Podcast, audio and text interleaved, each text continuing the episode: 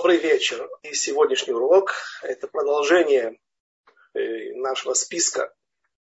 Мы продвигаемся к Рошашане, и у нас есть семь циклов из семи э, утешительных авторот, э, которые не имеют отношения к содержанию недельной главы, а были установлены в соответствии с временем, которое сейчас, в, котором, в период, в котором мы находимся, когда нам нужно готовиться к Э, Ямим Нораим, Рошашана, Йом Кипур, и вот эти авторы должны нас немножко адаптировать, подготовить постепенно, потом как они, как на основании чего наши мудрецы устанавливали этот порядок именно вот этих пророчеств, говорили в одном из первых уроков. И сегодня у нас пятое. Автора Рони Акара, ликуй бездетная, не рождавшая, не рожавшая. Э, вновь пророк Ишаяу, потому что пророк Ишаяу имеет по определению наших мудрецов исключительно утешительные пророчества, хотя бывают и упреки, и... но всегда это заканчивается, любое его пророчество заканчивается утешением и обнадеживанием. И в, наша автора, она встречается несколько раз. В, этот текст встречается э, в, в недельной главе Ноах, Китеце еще недавно мы читали в одной из глав э, другой отрывок, во второй или в третьей авторе мы, э, из э, семи утешительных мы читали отрывок из этой же 54 главы пророка Ишаяу, однако другие стихи, после, с 14 с 13 стиха. А вот сегодня у нас с 1 по 10 стих не лоофьяни, не характерных для авторов. 10 стихов всего с 1 по 10 стих. Ну вот, короткое, но содержательное.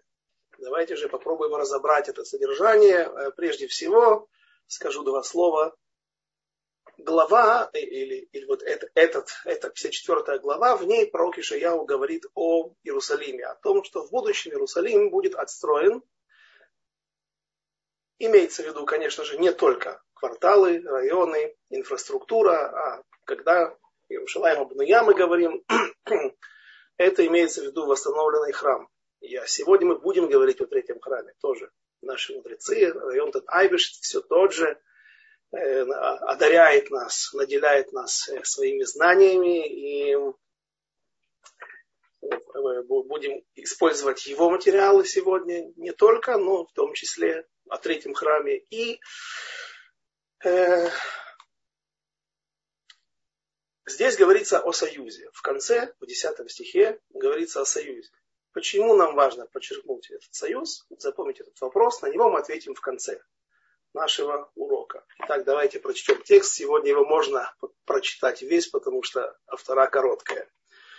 Глава 54, пророк Ишаяу, первый стих. «Ликуй, бездетная, не рожавшая, разразись песней и восклицай родами не мучившаяся, ибо больше сыновей покинутой, чем сыновей замужних, сказал Господь. Расширь место шатра твоего и завесь жилищ, завес, завесы жилищ твоих рас, э, распростри, не жалей. Удлини веревки твои и коля твои укрепи. Ибо право, вправо и влево распространишься, и семя твое народы унаследуют, и города опустевшие населят. Не бойся и не будешь опозорена, и не стыдись, ибо не будешь посрамлена. Ибо о стыде юности своей забудешь, и о сраме вдовства своего не вспомнишь более. Ибо супруг твой, создавший тебя, Господь, воинствию, имя его и избавитель твой, святой Израиля, Богом всей земли будет зваться он. Ибо как женой, оставленной и опечаленной духом, назвал тебя Господь, но Жена юности разве станет отвергнутой, сказал Бог твой. На мгновение малое оставил я тебя, но и с милосердием великим приму я тебя. В пылу ярости сокрыл я лицо свое на мгновение от тебя, но милостью вечной пожалею я тебя, сказал Избавитель твой Господь. Как воды Ноаха, это для меня, когда поклялся я, что не пройдут больше воды Ноаха по земле, так поклялся я не гневаться на тебя и не упрекать тебя, и последний десятый стих. «Ибо горы сдвинутся, и холмы пошатнутся, но милость моя от тебя не отступит, и завет мира моего не пошатнется, сказал милующий тебя Господь». Эм, ликуй, бездетная, не рожавшая. Рассказывают наши мудрецы, что в трактате Шаббат приводится эта история, дав Куф Далит, 104 лист, что один с Дуки, Садукей, спросил Брурию. Брурия это была женщина, которая имела статус мудреца Таны. Она была какое-то время до своей смерти женой э, Раби Мейра, другого великого Таны. Э, судьба ее была трагична, но мы знаем от нее очень много интересных еврей Тора, очень много интересных поведений, как она вела себя, как, например, она слышала, как Раби Йоси Аглили, другой Тана, сидел и учил Тору тихо, шепотом.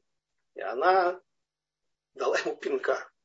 Подошла к нему и сказала, Йоси, а, а, как там, глупец, да, потому что Тору нужно учить на распев, с мелодией. В общем, женщина была серьезная очень и э, давала тумаком, ну, в общем, э, увещевала, умела увещевать налево и направо наших мудрецов. И вот она и поставила на место этого стуки, который спросил, если бездетная, так почему не рожавшая?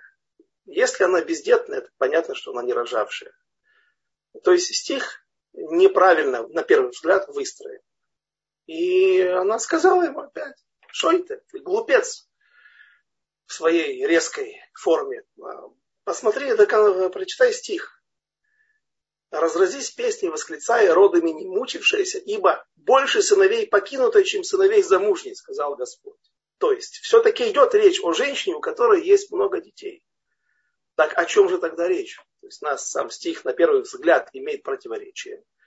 И если Брурья, Тана Брурья, Танаит Брурья, если она отвечает таким образом, то сама себя она ставит в э, неудобное положение, потому что у нее на, нее, на, такое пояснение возникает другой вопрос.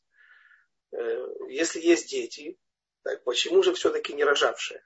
Поэтому Брурья отвечает, что, конечно же, община Израиля, о которой идет речь, народ Израиля, Кнессет Израиль, родила много детей. Народ Израиля живет по сегодняшний день, он бессмертен, он вечен. И даже если, несмотря на то, что есть волны ассимиляции, тем не менее, всегда остается костяк, который несет флаг веры в единого Всевышнего, эту идею по, по миру. Но кого она не рожала? Она не рожала детей для генома, которые попадают в ад, уделом которых является ад. И тут нужно разобрать. Мы же все знаем, нас э, часто пугают другие лекторы, другие мудрецы Торы, что если будешь хорошо себя вести, э, есть такие даже, это, о, если, если будешь себя правильно вести, так зол чува, раскаиваться, может быть, в лучшем случае удостоишься ада. Есть такие, которые очень, не очень меодидим, не очень нас правильно э, подстегивают, но неважно. Каждый знает и каждый боится этого понятия. И не думаю, что, как, говорил Раф Пинкус, каждый из нас думает, что, наверное, ну как-нибудь Всевышний нам сможет, э, Раф Пинкус Враха, как-нибудь нам Всевышний сможет устроить э, проход в будущий мир, да, как-нибудь э, менее безболезненно. Но, с другой стороны, каждый из нас понимает, что э, за свои проступки расплачиваться придется.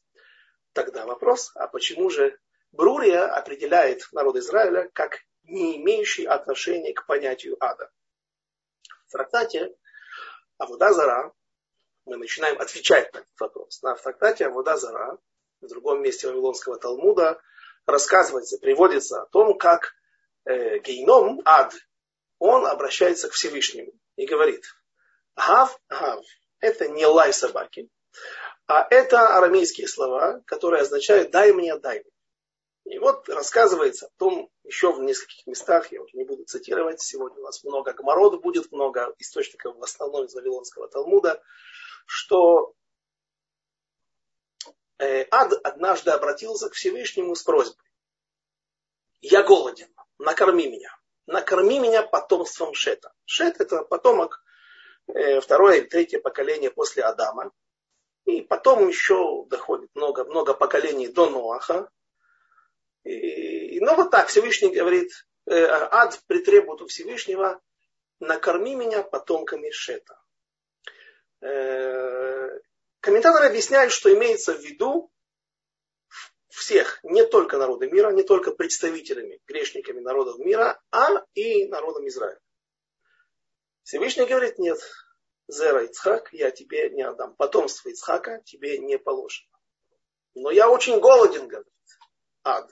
На что Всевышний отвечает, что все равно я тебе ничего, ты, то есть из их потомков ты ничего не получишь. И тут возникает вопрос. Ад, гейном, если он знает, что грешники идут в гейном, их место находиться там. И если это, разумеется, мы уже понимаем, что идет речь о народах мира, которые беэцем, в своей сущности имеют отношение туда. То есть это их направление, потому что, как мы знаем, э, мало кто верит в единого Всевышнего, даже по сегодняшний день. И народ, или народы мира, люди в мире живут так, как им вздумается. То есть, в принципе, они несут другой флаг, другую идею, которую еще когда-то провозгласил, очертил границы э, Нимрод, когда они хотели строить Вавилонскую башню, вернувшись в землю Каздин, там, где вот были те остатки от предыдущего допотопного человечества, то есть мы в Танахе, кроме Ктувим, э, в, в Писаниях, вот, не найдем упоминания страны как Бавель, Вавилон. Все время упоминается или Эрец Каздим, или Шинар. Это у пророков, если мы будем смотреть. Что значит Эрец Шинар? Э, есть такой глагол ленаэр, инфинитивная форма, то есть трусить, вытрушивать. А, и когда человечество все утонуло во время потопа, то трупы, как известно, всплывают, вздувшись, а потом, если их не прибьет к берегу, а потоп был долгое время, и все они обратно утонули, эти трупы, то все они скатывались по горам вокруг, если посмотреть, вокруг Ирака, вокруг Вавилонии или Междуречья, находятся горы, если с севера востока, то это Персидские горы, если с северо-запада, то это Турция, там же исток этих рек. И трупы эти скатывались по, как бы вот по этим горам вниз в эту долину, которая практически находится на уровне моря.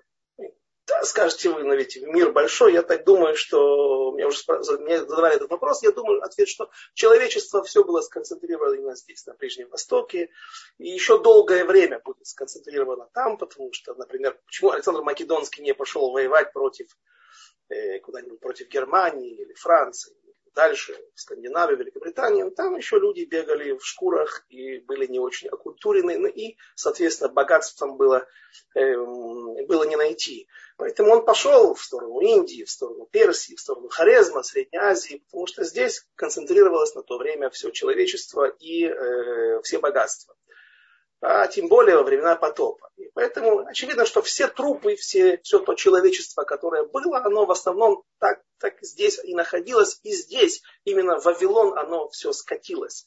И вот эти трупы, разложившись, пропитали своей дурной сущностью эту землю, и именно она, эта земля, Эрец Шинар, и стала, была избрана Нимродом для того, чтобы там строить вот эту башню, которая будет символом бунта против Всевышнего.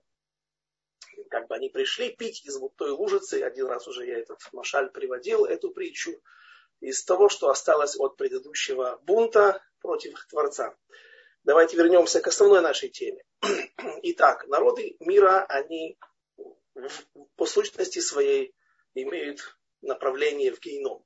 И как бы наш, наша реальность, в которой мы живем, она это подтверждает. Э, на сегодняшний день. А что с евреями? Евреи имеют отношение, имеют направление изначальное в этой сущности. Их более исправлено благодаря праотцам, благодаря различным тикуним, исправлениям и образу жизни, который ведет народ Израиля уже столько времени, тысячи лет. Э, и он, их направление все-таки в, в, а, в рай, в Ганеден. Э, и тогда что же от нас, или что, что, что хочет от Всевышнего э, ад, гейном. Все, кто, кому, чей удел это гейном, ад, они к тебе придут, а ты их не потеряешь. И получишь свою порцию пищи, в кавычках. Все те, кто туда не имеют отношения, например, народ Израиля, праведники народа Израиля, к тебе не придут, проси или не проси. На что ты рассчитываешь? И тут наши мудрецы поясняют, что есть все-таки разница. Есть праведники в народе Израиля, есть нечестивцы. И каждый человек, он имеет отношение, то есть он благодаря способности или праву на выбор, он может попасть и обнаружить себя в один прекрасный день или в одном отделении, или в другом, там, там где бы ему не очень хотелось находиться. Есть вопрос такой, и наши мудрецы рассказывают, что Иов, есть, наверное, восемь мнений, когда он был, во времена Моше, во времена Э, вхождения народа Израиля в Эрец Израиль, в море масса мнений, но главное нам, то есть книга более такая, если можно сказать, философская, слово не совсем подходящее к, еврейск, к еврейским э, понятиям, но э, и там э, в том числе разъясняются, проясняются основы веры. И вот Иов, у него была претензия к Всевышнему. Или не претензия, а утверждение некое. Он говорит так, ты создал быка, и у него раздвоенные копыта. Ты создал осла, у него копыта не раздвоенные. То есть он не является кошерным животным от рождения. Он не виноват. Он не выбирал это. Создал праведников, создал нечестивцев. Так, у него небольшой список из вот таких пар антагоничных, которые в то же время не выбирали не быть прав, не, не, не, на первый взгляд осел не выбирал быть вот таким нечистым животным. И бык не выбирал таким же. Иов сравнивает праведников с нечестивцами, что они тоже созданы такими изначально. И это немножечко совпадает с тем, что мы говорили, то, то, то деление, то, та разница между народами мира и между народом Израиля. Однако, и он не прав. И его друзья, которые пытаются его все время наставлять на верный путь, отвечают ему, кто правильно, кто неправильно, да более удачно, менее удачно. Есть э, шутка такая, если ты, э, это, я к тому, что книга Иова невероятно сложная.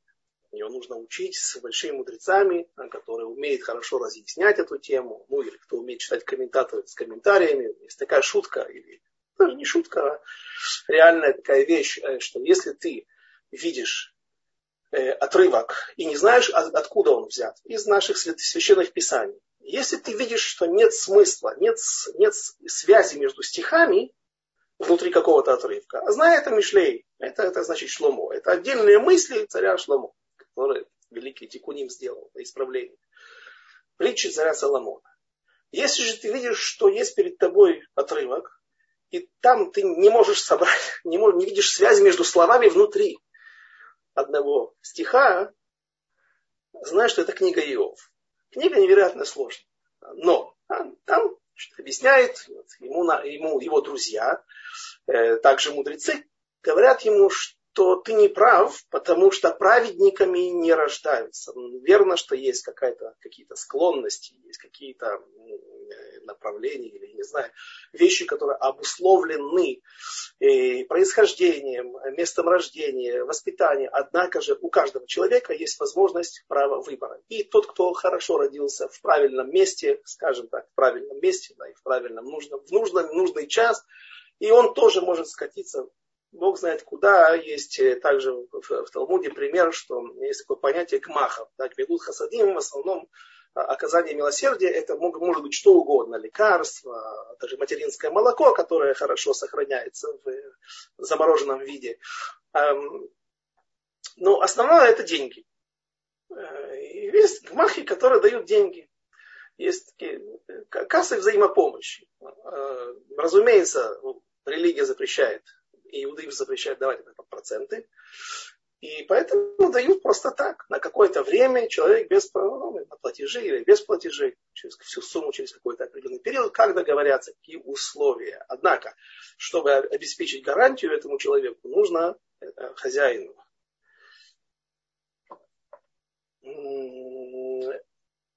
То э, он просит гарантов, чтобы деньги не потеряны были, если вдруг что-то случится, что-то пойдет не так, то человек сможет обратиться к этим гарантам, которых он знает, обычно берут достойных людей, которых он знает и уверен, что они смогут заплатить. И таким образом э, потом эти суды даются. И рассказывают наши мудрецы, что были два киса. Раби Йоханан, тоже два великих Тана и Рейш Лакиш. Так вот, когда Раби Йоханан подписывал гмах, гарантию в банке, там, в, в кассе за помощи, его никто не брал. Или некоторые махи не брали подпись. Когда Рейшлакиш подписывался, его подпись брали. Почему? Объясняют наши мудрецы, что Балагмах, ответственный за деньги, он э, смотрел на этого гаранта, если он, как он, как он, насколько он э, не, не, не, не, не, не, не платежеспособен. Не только на это смотрит, а кому он подписывает ты, Раби Йоханан родился в религиозной семье, всю жизнь был, был религиозным. В каждом еврее он видел дану то лихавсхуд, как говорят он видел в нем такого праведника. Да. И возможно, что когда приходил какой-нибудь мошенник, который мог его обмануть и планировал это сделать изначально, Раби Йоханан в силу своей вот такой вот святости особенной, да, или такого особенного тепличного происхождения, тепличной жизни, не знаю, насколько это правильно, но это приблизительно такой смысл, так объяснять. Он мог не всегда заметить в человеке какой-то דופי, какой-то двуличности или обман, подвох. Рейш Лакиш мы знаем. Он был бандитом в свое время. Раби Йоханан его, החזיר בתשובה, привел его к раскаянию. Э, говорят наши мудрецы, есть уточнение, э, что доказательство, что Рейш Лакиш до этого уже был Таной, потом стал бандитом, потом вновь стал Таной, но не важно. Тот факт, что он был, вот, э, занимался какое-то время э, таким робингудством на, на большой дороге, это убеждало людей давала уверенность людям, что этот человек каждого видит насквозь. И если кто-то пытается двулично себя вести, он сразу же это сможет вычислить, потому что ну, жизнь такая в суровых условиях, она вырабатывает определенное качество. В общем, разные люди бывают, разные люди, но э, мы говорим сейчас о народе Израиля, который, или о поправке к Иову, к утверждению Иова, что не все рождаются исключительно Раби Йоханан и таким ему быть по жизни, или Рейш Лакиш, бандит, и быть ему сам Рейш Лакиш, его жизнь, она является доказательством того обратного утверждения Иова. Человек может сделать разворот в своей жизни и пойти другим путем, праведным путем или же наоборот. И вот эта разница, она и является, пусть и э, делает поправку на позиции Иова, однако же не до конца. То есть народ Израиля даже если и есть у него такая опция попасть в геном, то все равно они не являются э, изначально прописанным для вот этого места э, контингентом. Это вещи больше случайные, чем изначальные, чем, чем заложенные. И, и вот это вот разница.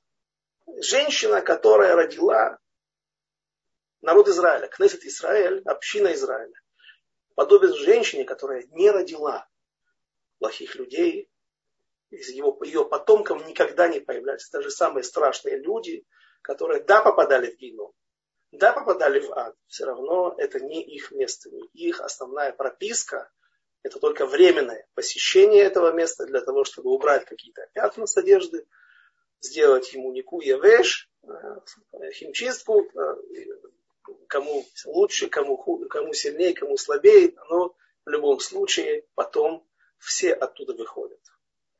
Говорят наши мудрецы интересную вещь, делают еще замечание. Почему, если вот такая радость у нас есть. Сегодня мы открыли, если я кому-то чего-то открыл, если для кого-то это была новость, скажем, мы открыли сегодня вот такое правило. Что народ Израиля изначально не имеет отношения прямого к прямой прописке, к аду, к гейному. А почему только тогда, когда придет Машья? Когда будет окончательное избавление, община Израиля воспоет эту песню. Да мы ее должны петь уже всю свою историю. Ну, скажите, так мы и поем, читаем во второт, люди учат, изучают. Это словно воспевание, словно э, мы отмечаем вот эту радость. Однако же, сказано, что это песня, которую Акара воспей или ликуй, бездетная, не рожавшая детей для генома, для ада, это песня, которая, этот гимн, который пропоют в конце дней. И здесь есть еще одно объяснение, которое нам прольет свет на э, ответит, да, поможет нам ответить на этот вопрос. Э, сказано, что когда Авраам Авину Всевышний заключал с ним брит Бейна Мицарим, союз между теснин, тогда Аврааму было предложено, был предложен выбор. Для того, чтобы исправить грехи, я предлагаю тебе или ад, там, где будет, э, где будет горячо и будут исправлять вот эти грехи, и таким образом даже многие могут вообще просто сгореть и не выдержав, впитав в себя такое количество грехов, могут не выдержать и исчезнуть. Или же для того, чтобы жизнь ваша была легче, чтобы вы могли тянуть эту лямку, неудачное сравнение, нести этот флаг, эту идею по этому миру и выдерживать эти нагрузки и эти испытания, вам придется, твоим потомкам придется пройти тяжелейшее испытание царствами. Тяжелейшее испытание и изгнание Египта, первое изгнание и так дальше. Потом начнутся четыре царства, как, мы, как известно из книги Даниэля, это основной источник. Мы учим о четырех царствах, хотя понятно, что традиция нам говорит об этом и, без, и, до, и говорила до книги Даниэля, Вавилон, Персия, Мидия, Вавилон, Каздин, там сюда пары идут. Персия, Мидия, э, греки и э, македоняне, не совсем греки. Э, и последнее, в котором мы находимся, Эдом и Ишмаэль. Исав и Ишмаэль. Так вот, Авраам избрал то, что, чтобы избавиться от огня гейнома, лучше пройти вот эти горнила четырех великих изгнаний или э, преследований, или порабощения четырех царств. И говорят, что Авраам Вину это тот, кто стоит на входе в гейном и говорит, это мои люди, они ко мне, я их выкупил. Выкупил, они сами себя уже выкупили вот теми испытаниями, которые они прошли, начиная с Египта и последующих изгнаний, в которых они находятся по сегодняшний день. И получается, что что абсолютное окончательное избавление от генома, оно обусловлено прохождением четырех царств, порабощением четырех царств. Соответственно, только когда закончится последнее царство, царство Эдома с Ишмаэлем, когда будет Мельхемет Гогу Магог, э, когда придет Машея, когда будет исправление, только после этого народ Израиля в полной мере сможет исполнить этот великий гимн, который через уста пророка Ишаяу напел, передал нам Всевышний. Рони Акара, но Ялада. Ликуй бездетная, не рожавшие детей, как говорят наши мудрецы, поясняют, детей, имеющих отношение к аду. Если имеющих, то лишь частичное. Другое пояснение Э, не менее интересное, наши мудрецы приводят также в Вавилонском Талмуде. Оно имеет отношение к книге Эзры, книге Нехемии и книге царей. Говорят наши мудрецы, говорит Раби Леви, Раби Леви, Раби Леви, Рав Леви, что э,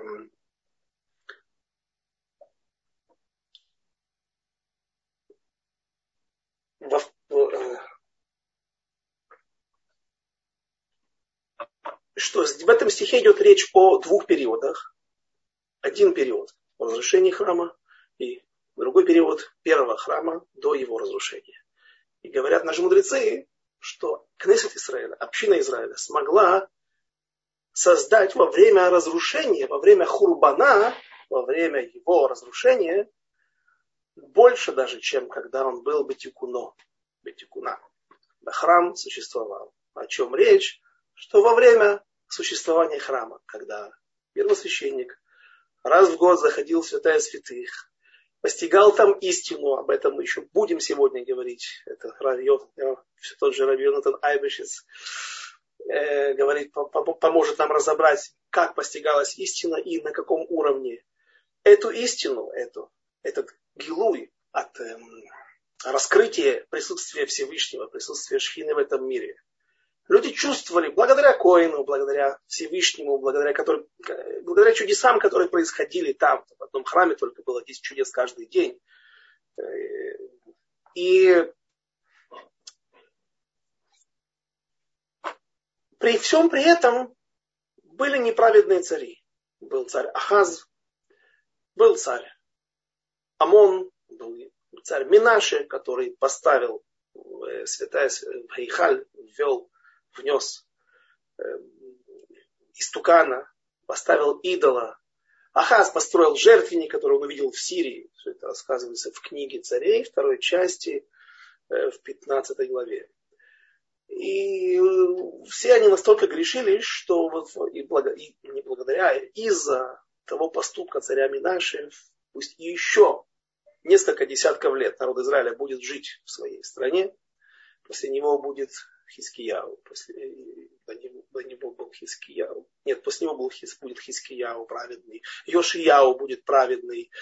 Еще будут достойные цари, но э, Гзера, вердикт уже будет вынесен, и народ Израиля, то есть храм будет разрушен. Так вот во времена Минаши из-за его поступка, когда он поставил, поставил истукана в самом храме, все уже было предрешено. При этом, когда храма не было, когда храм был разрушен, когда не было этих гилуим великих, этих, этих раскрытий присутствия Шхины, присутствия Всевышнего, не было великих чудес, евреи были в изгнании, и с трудом даже получали пророчество, спрашивают, как-то Ехескель мог там вообще Ермияу, Ермияу, как он мог говорить вещи, которые пророк Йона за границей тоже, вне границ Святой Земли, вроде бы пророчество не может снизойти на, на пророка. Наши мудрецы вынуждены объяснять, что тот, кто начал в, первом, в эпоху первого храма в Святой Земле, он как бы открыл тот источник, и теперь он, даже находясь в других местах, он может получать пророчество. Ну, в любом случае, состояние очень тяжелое, состояние вроде бы эстер по ним, когда Всевышнего не видно, когда он как бы скрывает свое лицо в этом мире, и тем не менее, во всех этих тяжелейших условиях, что сделал народ Израиля? Создал, там сказано, Даниэль Вехабурато, был Даниэль, который правил, фактически правил Вавилоном во времена Навуходнецера и до конца дней его, до конца дней все, все, всего Вавилона, до разрушения его. И он а, разгадает сон после которого будет убит последний император, внук Навуходнецера, и Вавилон будет навсегда разрушен и исчезнет с политической карты, не останется вавилонян вообще. Сегодня нет такого понятия. Э, сегодня там живут арабы. Мордыхай, Вехабурато, Мордыхай и все его окружение, царица Эстер, э, Эзра Вехабурато, Эзра, Нехемия, Нехемия, он же э, он же Зрубавель, Эзра, он же пророк Малахи, последний пророк народа Израиля, по одному из мнений наших мудрецов. В общем, народ Израиля смог построить а, такую систему мощную, смог выдержать такие натиски, таких страшных императоров, как Навуходнецер, в эпоху которого сказано, что люди боялись улыбаться. Мы знаем немножечко рассказы столетней давности, 80-летней давности, эпоха сталинизма, когда человек читал в статье и статью и вдруг замечал, что 15 раз имя Ленина упоминается, а Сталина 16 раз. Ну, как-то видно, что человек не очень, не очень объективен, дает предпочтение не тому, не тому, кто состоял у истоков всего этого кошмара. И вечером уже за ним приезжал, ночью в 4 утра, приезжали за ними, забирали его. Люди стучали, сдавали друг друга, родителей, сдавали свои, родители, свои дети, но чтобы улыбаться, люди боялись. Вот в эпоху, ну, представьте себе, на Мухаднеса рассказано, что люди боялись улыбаться. Это было чревато. Сказано, что когда он пошел в гейном, потому что ему, да, полагалось, он был человек непростой. Сказано, что он был Мелех Агун, царь достойный. Э, и когда он спускался в гейном, в ад, в геноме там все, все местные обитатели, которые надолго или навечно там уже были закреплены за ними места и прописка, они начали трепетать. Ой, этот, который захватил весь мир, поставил на колени весь мир, весь мир перед ним трепетал. Теперь он пришел и гейном захватить. Будет здесь над нами властвовать, будет еще хуже, чем есть. Ну, как оказалось, что не так, но вот, э, вот такая личность была на Навуходнецер. И Даниэль, тем не менее, смог выстоять против него. И даже фактически руководил им, указывал ему, что делать. Мордыхай выстоял против Ахашвироша. Тоже одного. Написано, что есть четыре царя, которые... Четыре царя, три. Которые машлу баколя олам бакипа. Кипа это купол, колпак. То есть весь мир был их, под, под их колпаком. Два из них еврейских царя. Один из них это Шломо. Ну, Шломо э, вообще в списке не фигурирует, потому что говорят, что это имеется в виду власть над всем миром, а Шломо имел власть даже над всеми э, духовными тварями, чертями, демонами. Помните историю со Шмедаем, как он им, им э, руководил, захватил его. И, в то же время это не совсем просто закончилось. Ахав, еврейский царь, один из первых царей Израиля, который начал служить настоящему идолопоклонству. Не удивляйтесь, да, хоть и задолго до него. Яровам, сын Невата, основатель Северного царства десяти колен, поставил золотых тельцов и создал. Все равно это было, по абсолютному мнению, по абсолютному большинству мнений наших комментаторов, это было не идолопоклонство, а служение Всевышнему пусть запрещенным способом, пусть неправильным образом, и это приравнивалось как к идолопоклонству, однако же служили Всевышнему. Первый, кто на государственном уровне стал культивировать служение идолам, это был Ахав. И вот Ахав тоже владел всем миром. Там говорят, что он был невероятно богат. И, по-видимому, вот это, этот колпак, весь мир под, под колпаком, это имеется в виду э, финансовые какие-то связи, благодаря которым он мог оказывать влияние на правительство всех стран, всех народов мира. 252 э, эфрахиот или епархиот, по-видимому, греческое слово, слово епархия, эфрахиот, епархиот, там огласовок нету в Мидрашах и в, Талмудах, в Талмуде. В общем, э, вот всем миром, всем миром он таким образом владел или оказывал влияние. Но вот Ахашвирош, он просто физически, просто без роа, своей силой, своей мышцы, своей руки, своей оружием, своей армией владел всем миром. И его все равно смогли поставить на место, выкрутились евреи, благодаря Мордыхаю, благодаря Эстер, посадили на престол своего сына, аллахического еврея, по мнению Зора, он и по папе был еврей, отец был Мордыхай, эм, так говорит Зор а не Ахашвирош был отец. В общем, у Дарьявыш второй, Дарий второй. Эзра и Нехемия. Это все тоже было порождение эпохи, когда не было храма, когда храм был разрушен. И тем не менее, Эзра и Нехемия. Эзра создает орган. Аншей Кнесет так была, мужи Великого Собрания. 120 человек, среди которых было несколько последних пророков, среди которых были великие люди, и э, они смогли установить нам вот ту всю нашу форму, все нашу, нашу, наш, наш внешний, внешнее наше проявление, как мы молимся. Сколько благословений в молитве, само понятие молитвы. До этого, в эпоху первого храма, было достаточно, что человек просто молится один раз в день, и он, Йоцеми Дейхова, он выходит в обязанности своей молитвы. Да, Авраам установил Шахарит, Ицхак установил Минха, Яков установил Ариф, но э, все это бы нас, нас еще ни к чему не обязывало. Только вот с времен Эзры, который Я повторюсь, для меня это очень важно, что он был последним пророком Малахи, он знал, какое страшное изгнание ждет народ Израиля. Тысячи лет вне Святой Земли. Среди страшнейших народов мира. Кто лучше, кто хуже, не все плохие. Такие, настолько плохие, есть разные, но тяжелейшие испытания, погромы, убийства, катастрофы, войны, которые устраивают народы между собой, и евреи все равно страдают из-за этого. Все это он видел наперед.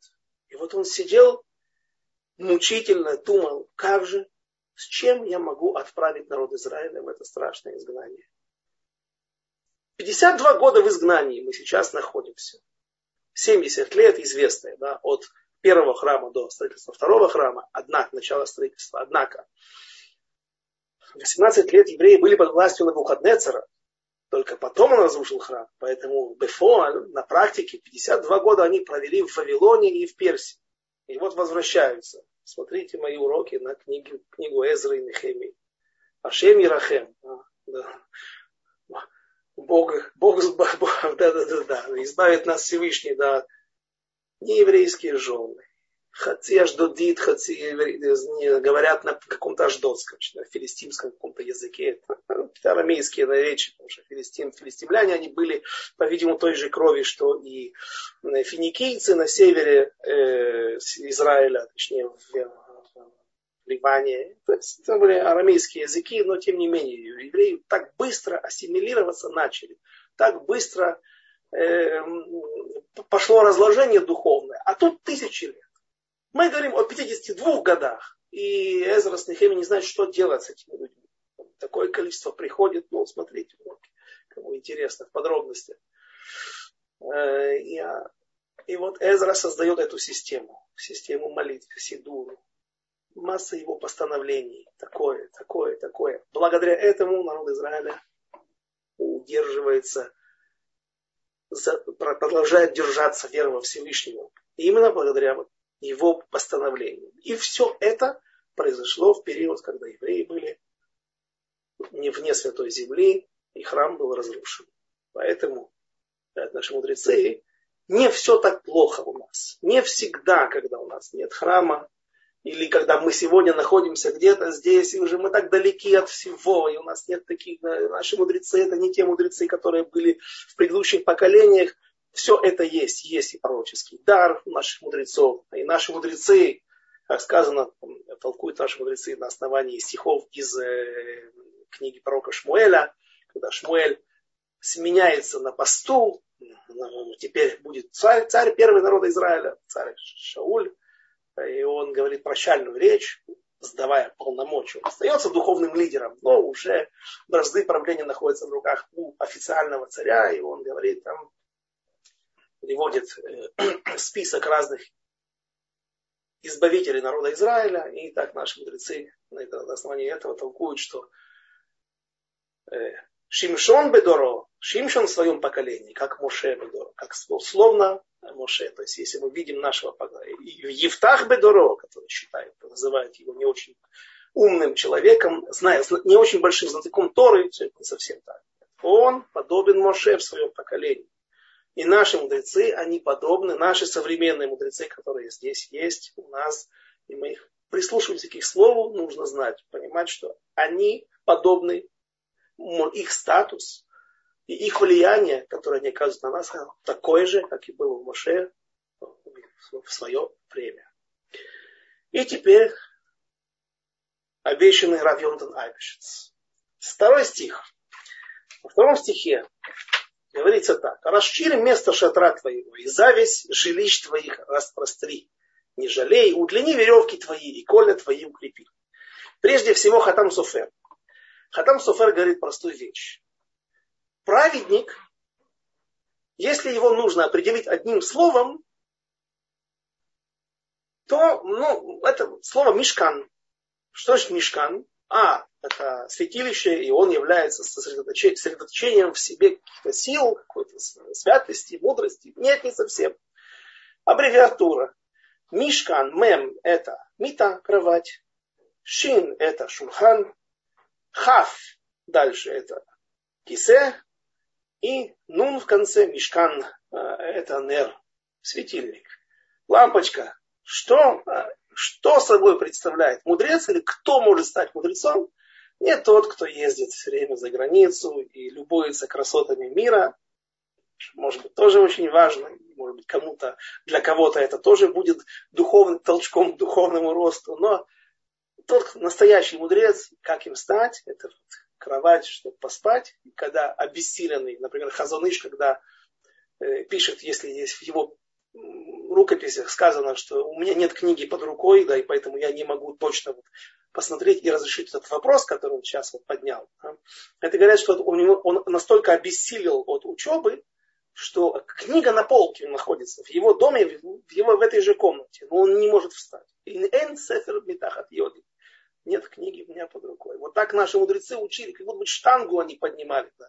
Вот так они учились, и только тогда падали на кровать, да, уже обессиленные. Э, мешкан. Итак, вы сказали кровать, шурхан, стул, чтобы сидеть, стол, стул и свеча, чтобы и ночью учиться. Это говорит так. И поэтому говорит, Мешкан, расширь место шатра своего. Сегодня мы определенным образом учимся. И у нас есть ограничения, как нам постичь мудрость. Насколько сложно нам, но в будущем Всевышний раскроет врата, врата в святости, врата в духовности, врата мудрости, и поэтому мы сможем э, свой мешкан расширять. Все будет гораздо лучше, гораздо больше, гораздо качественнее. Это Хатам Софер. Вот вам Йон Танабишес говорит такую вещь.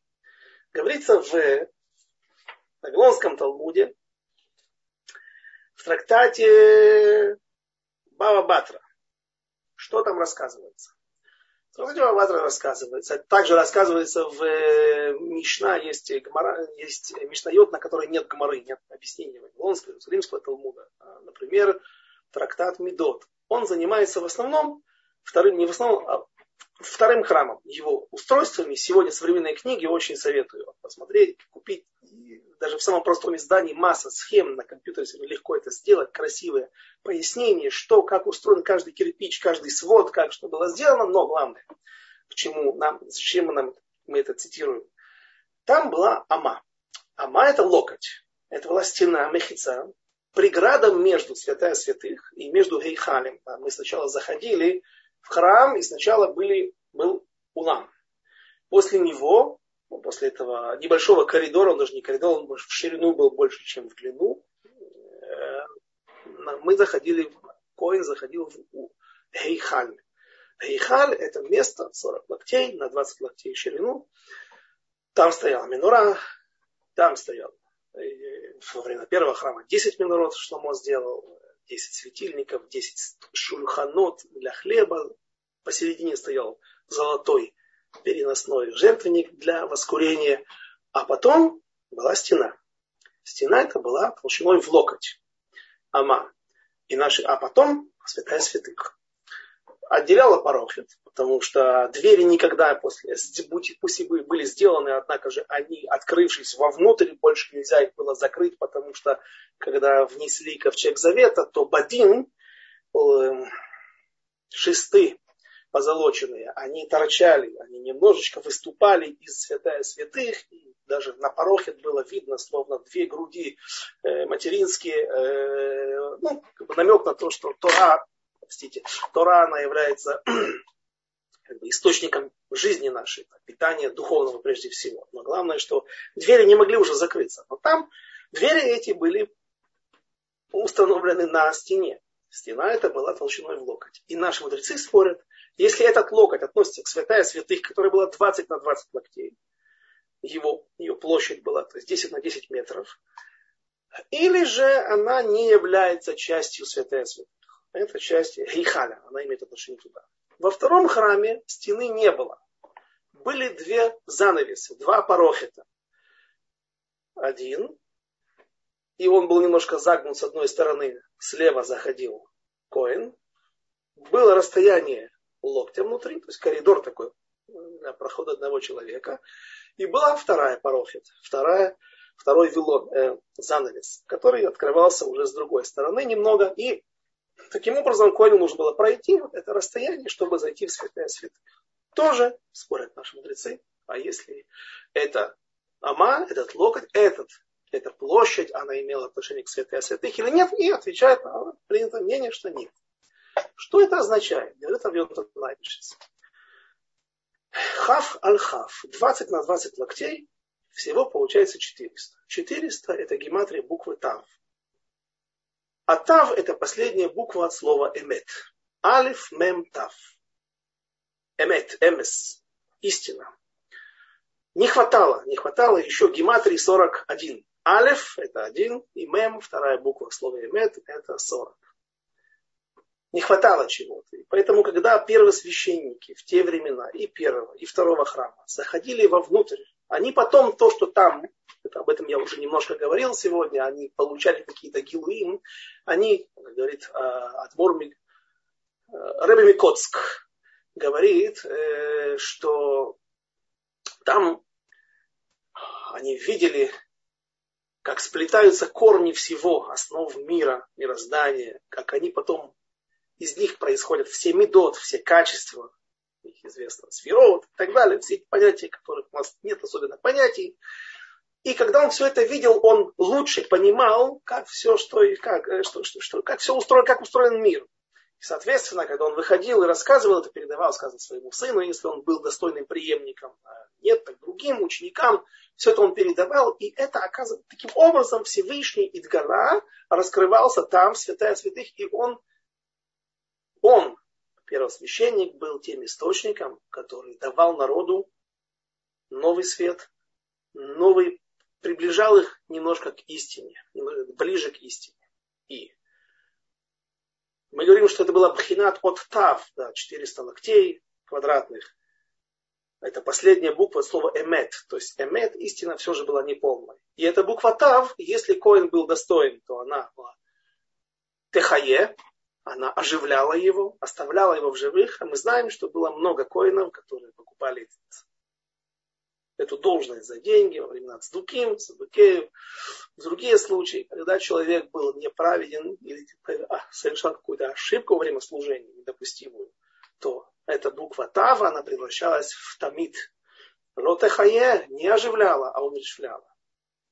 Ну вот, говорит Равьон Танабишец, в конце дней когда Всевышний спустит в третий храм с небес, то вот эта ама, которая отделяла, это мехица, это арохет, которая отделяла святая святых от гейхаля, от мира всего, от вхождения уже в мир, э, она станет частью этого храма, частью святая святых.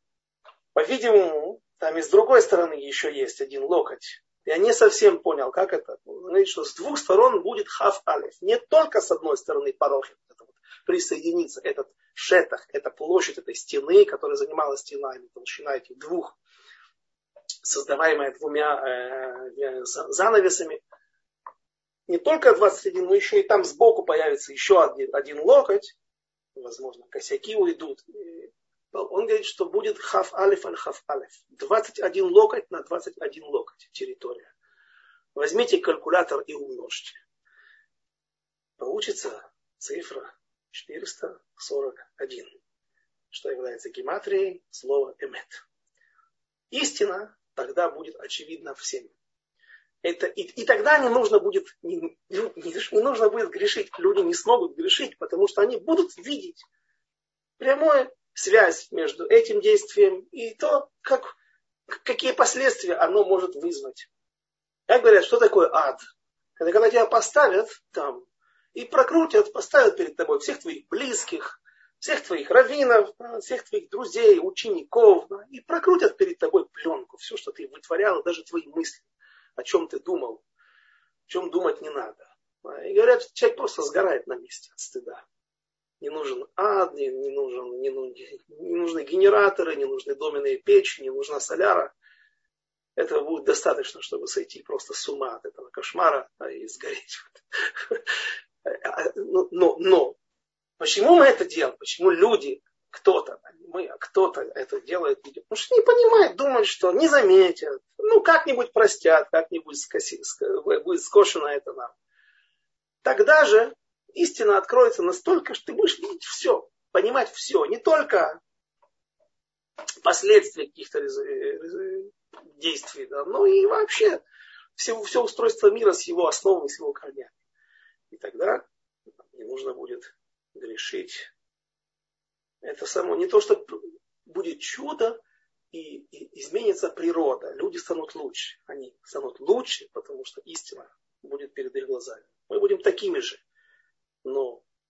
Сделать что-то неправильным будет просто не дано. Э, последний стих, осталось немного времени.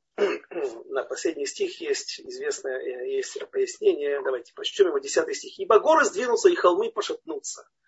Но милость моя не отступит от тебя, и завет мира моего, брит шалом». Идет речь о союзе, завет, брит. Не пошатнется, сказал милующий тебя Господь.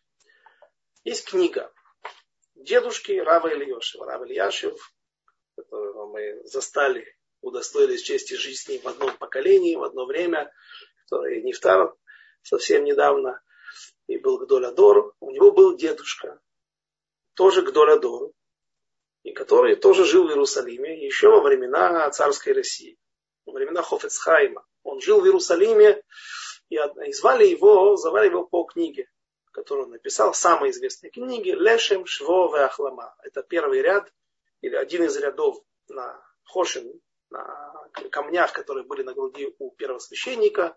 Лешем это опал. Шво не знает, что это за камень точный. Есть мнение, что это туркиз, синий-зеленый камень, голубовато-зеленый камень. Есть мнение, что это агат. Ну, Ахлама это аметист. Леш Мишлова Ахлама. Книга каббалистическая. И когда-то он приехал в начале 20 века в Европу с визитом, собирать деньги на общину. Не знаю, главное, что Хофицхайм сказал, потому что евреи жили очень бедно, он сказал, все должны купить билеты и поехать там, где он будет в Литве, в Беларуси, в местах, которые посещал, поехать туда, потому что это единственный наш шанс увидеть этого великого еврея. Что в будущем мире мы будем так далеко находиться от него, что а там билет можно купить только за, за наши заслуги, и вряд ли нам этих заслуг хватит. Так говорил великий Хофицхайм о Лешем Швова Ахлама, автор этой книги, дедушка Рава Ильяшева. И вот что он говорит. Он поясняет, что речь идет здесь о Гваот, это горы, это наши праотцы, а Гваот, э, холмы, это наши праматери. И холмы пошатнутся. Что-то пойдет не так. А что именно, объясняет Лешим Швова Ахлама, идет речь о том, что настанет момент, когда заслуги наших праотцов могут закончиться. Ой, Гиван, что же нам делать? Чем мы будем жить, если у нас своих нету, так говорят, схутовод. Это Равильоши, Леш Мишвова Ахлама. Схут авод лота. Схут авод тама, заслуги наших праотцов могут закончиться. Но брит авод, союз, который заключил Всевышний с народом Израиля, с нашими праотцами, он нерушим, он вечен. И это то, что нас спасет. И там он говорит, э, что и когда евреи служили идолам, будучи в Египте, то выходили они из Египта не без хутовод, не своими заслугами, а именно за, за счет бритовод.